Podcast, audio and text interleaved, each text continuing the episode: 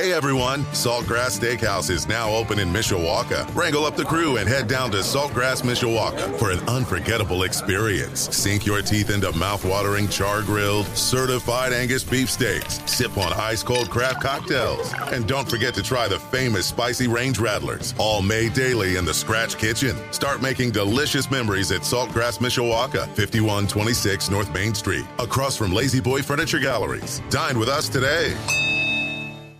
Sports Radio 960 WSBT. Good morning, I'm Jimmy Rosari. Notre Dame moved up in the AP Top 25 after handily beating Pittsburgh 58 to 7 on Saturday. The Irish are now ranked 12th in the country. Georgia is number 1 for the 20th straight week, distancing itself from number 2 Michigan after the Bulldogs walloped Florida on Saturday. The Wolverines were off after a week of being in the news for an NCAA investigation. Number 3 is Ohio State, number 4 is Florida State. Washington remained at number 5, one spot ahead of Pac-12 rival Oregon. The kick time for Saturday's game at Clemson is set for noon. Our coverage on Saturday will start at 6 a.m. on your home for Notre Dame football, Sports Radio 960 WSBT. You can also hear Marcus Freeman's Monday press conference starting at noon today here on WSBT. With the first of the college football playoff rankings coming out tomorrow, number 12 Notre Dame will be on the outside looking in as far as the top four go with having two losses. However, the Irish will still be looking to get into one of the New Year's Six Bowl games. In fact, Mark Schlabach of ESPN is projecting the Irish to go to the Peach Bowl in Atlanta to face Alabama. Schlabach's reasoning comes thanks to losses by Oklahoma, Oregon State, Utah, and others this past weekend, as well as the Irish's remaining regular season games against struggling Clemson, Wake Forest, and Stanford. Notre Dame should finish 10 and 2 by his estimate. A Fighting Irish team with 10 victories is going to be difficult for the selection committee to pass up.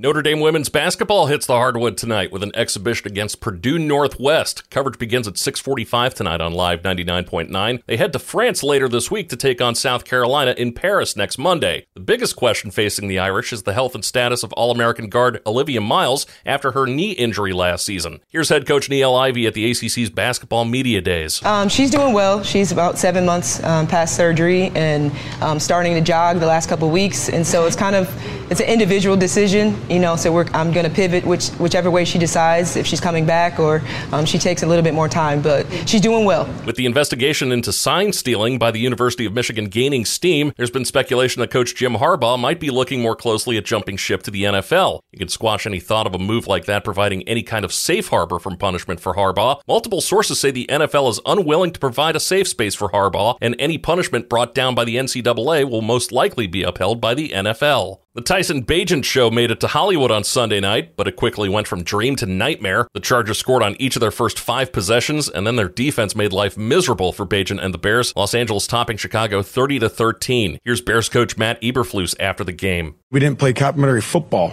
uh, as we have, you know, last week and the last couple weeks where we played complementary football together, and. Uh, you know, our last two victories with the takeaways and being on the positive side of that, we were minus one today.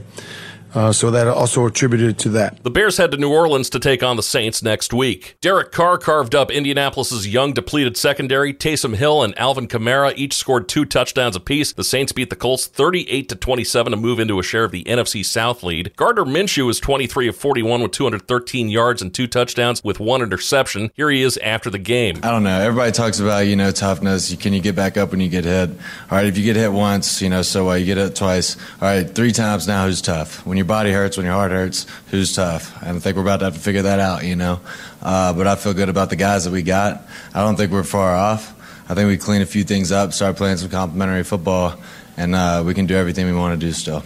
The Colts have now lost three in a row as they occupy the basement of the AFC South. They head to Charlotte next Sunday to face former coach Frank Reich and the Carolina Panthers. Week eight of the NFL season wraps up tonight with the five and two Detroit Lions hosting the three and four Las Vegas Raiders on ABC. You can also hear the game on Sports Radio 960 WSBT starting at 7:40 after Cavemen Corner. The Minnesota Vikings are bracing for confirmation of a season-ending right Achilles tear for quarterback Kirk Cousins. He suffered that in the fourth quarter of the Vikings win over Green Bay 24 to 10 yesterday. Playing in the final season of a contract that will void in March, Cousins entered Week eight leading the NFL in touchdown passes and ranked second in passing yards. Sunday he had completed 23 of 31 passes for 274 yards and two more touchdowns when he sustained the injury. The World Series continues tonight with Game 3. Texas and Arizona are tied at one game apiece after the Diamondbacks handled the Rangers on Saturday night in Game 2 by a score of 9 to 1. First pitch tonight is at 8:03 on Fox.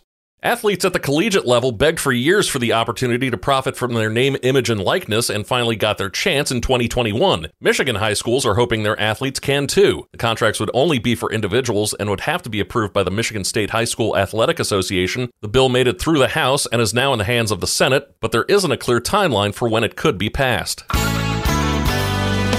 Cloudy skies with rain showers this morning, then becoming partly sunny and chilly this afternoon with a high of 42. I'm meteorologist Carrie Peugeot.